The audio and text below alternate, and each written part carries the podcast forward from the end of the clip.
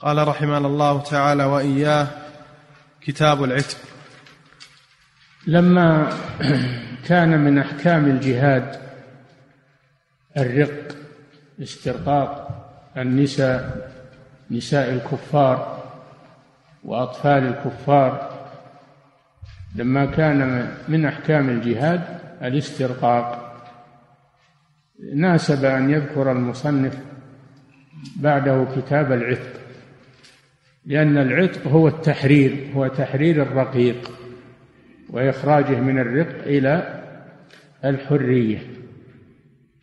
والعتق فيه أجر عظيم لأنه إخراج للمسلم من الرق والعبودية إلى الحرية. فهذا فيه أجر عظيم ودل على فضله الكتاب والسنة وإجماع المسلمين. والرق موجود في الشرائع السابقة تابع للجهاد. فمتى وجد الجهاد؟ وجد الرق. متى وجد الجهاد؟ وجد الرق. الجهاد في سبيل الله. متى وجد الجهاد في سبيل الله؟ وجد الرق. وإذا استرق الإنسان ثبت عليه الرق وعلى وعلى ذريته على فروعه ولا يرتفع إلا بالعتق. ولهذا يقول الفقهاء رحمهم الله أو الفرضيون يقولون الرق عجز حكمي يقوم بالإنسان سببه الكفر. سببه الكفر. ولا يرتفع إلا بالعتق. فناسب أن يعقد المصنف هذا هذا الباب بعد الجهاد. والرق كما ذكرنا له مصدر واحد في الإسلام وهو الجهاد. أما النهب نهب الأولاد وبيع الأحرار فهذا محرم وهذا توعد الله بأن يكون خصم من فعله يوم القيامة. الله هو الذي يخاصمه. من استعبد حرا أو باع حرا فأكل ثمنه يكون الله خصمه يوم القيامة. فلا يكون الرق بالنهب أو ببيع الأحرار حتى ولو أن الإنسان أذن وقال بعني ما يجوز هذا ما يجوز الإنسان نفسه ما هي له نفسه لله عز وجل. ألا يجوز أنه يلغي حريته ويقول لأحد بعني أو أنا ملك لك؟ ما يجوز هذا. هذا ملك لله سبحانه وتعالى. لا يجوز الإنسان يعبد نفسه لأحد لأنه عبد لله وهو حر خلقه الله حرا. أما الذين يعيبون على الإسلام الرق نقول لهم هذا ليس خاصا بالإسلام هذا تابع للجهاد في جميع الشرائع. في جميع الشرائع تابع للجهاد. جهاد في سبيل الله. وأيضا أنتم تعيبون الرق الشرعي الذي فيه مصالح وحكم عظيمة وأنتم تستعبدون الشعوب كاملة. يستذلون الشعوب ويأخذون أموال الشعوب ويسترقونها وأيضا ينهبون أولاد ينهبون أولاد الأولاد الصغار الذين ليس لهم الذين قتل آباؤهم قتلوهم قتلوهم بالتدمير والغزو يأخذونهم ويبيعونهم. بغير جهاد في سبيل الله وإنما هو ظلم وعدوان فكيف يعيبون على المسلمين الرق الشرعي وهم يسترقون الرق المحرم؟ نعم. عن عبد الله بن عمر رضي الله تعالى عنهما أن رسول الله صلى الله عليه وسلم قال من أعتق شركا له في عبد فكان له مال يبلغ ثمن العبد قوم عليه قيمة عدل فأعطي شركاؤه حصصهم وعتق عليه العبد وإلا فقد عتق منه ما عتق. نعم.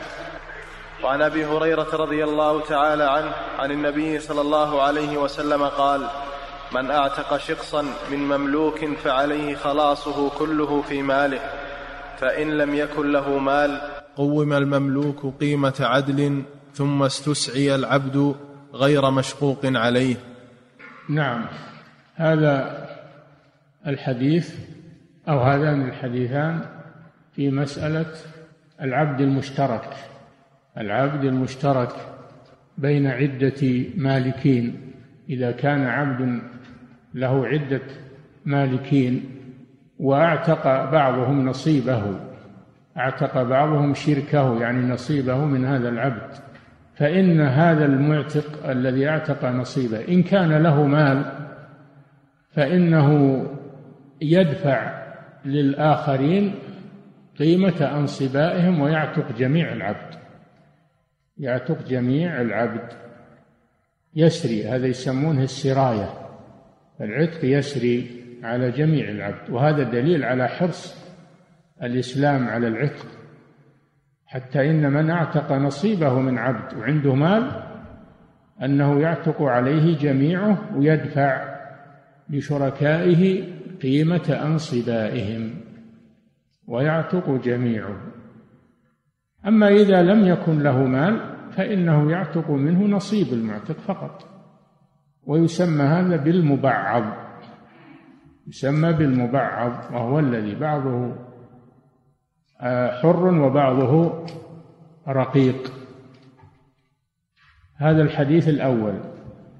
الحديث الثاني زاد زيادة وهو أن هذا المبعض الذي عتق بعضه يستسعى يقوم بقية أنصبة الشركاء تقوم ثم يؤمر العبد بالتكسب وتسديد أنصباء الشركاء يستسعى يعني في طلب في طلب الرزق ويصير هذا دينا عليه حتى يحصل على وفاء هذا الدين الذي عليه ويعتق جميعه. هذا معنى الاستسعاء. نعم. أحسن الله إليكم سماحة الوالد يقول السائل إذا باع الأب ولده هل يعد رقيقا؟ وهل تسري عليه أحكام الرق؟ لا يجوز. الولد حر ولا يجوز لوالده أن يبيعه. قلنا لكم ما ما فيه رق إلا بالجهاد فقط. ما هنا مصدر رق شرعي إلا بالجهاد. نعم. ولا يجوز للوالد يبيع ولده أبدا لأنه حر. نعم. صلى الله إليكم سماحة الوالد يقول السائل في الكفارات الواردة في الشريعة وفيها عتق رقبة أو صيام شهرين مثل كفارات قتل الخطأ فهل يوجد اليوم رقاب تعتق أو يصرف عنها إلى الصيام مباشرة؟ والله أنا لا أعلم شيء.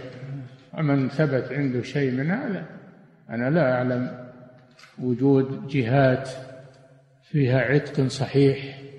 ما أعلم هذا. نعم.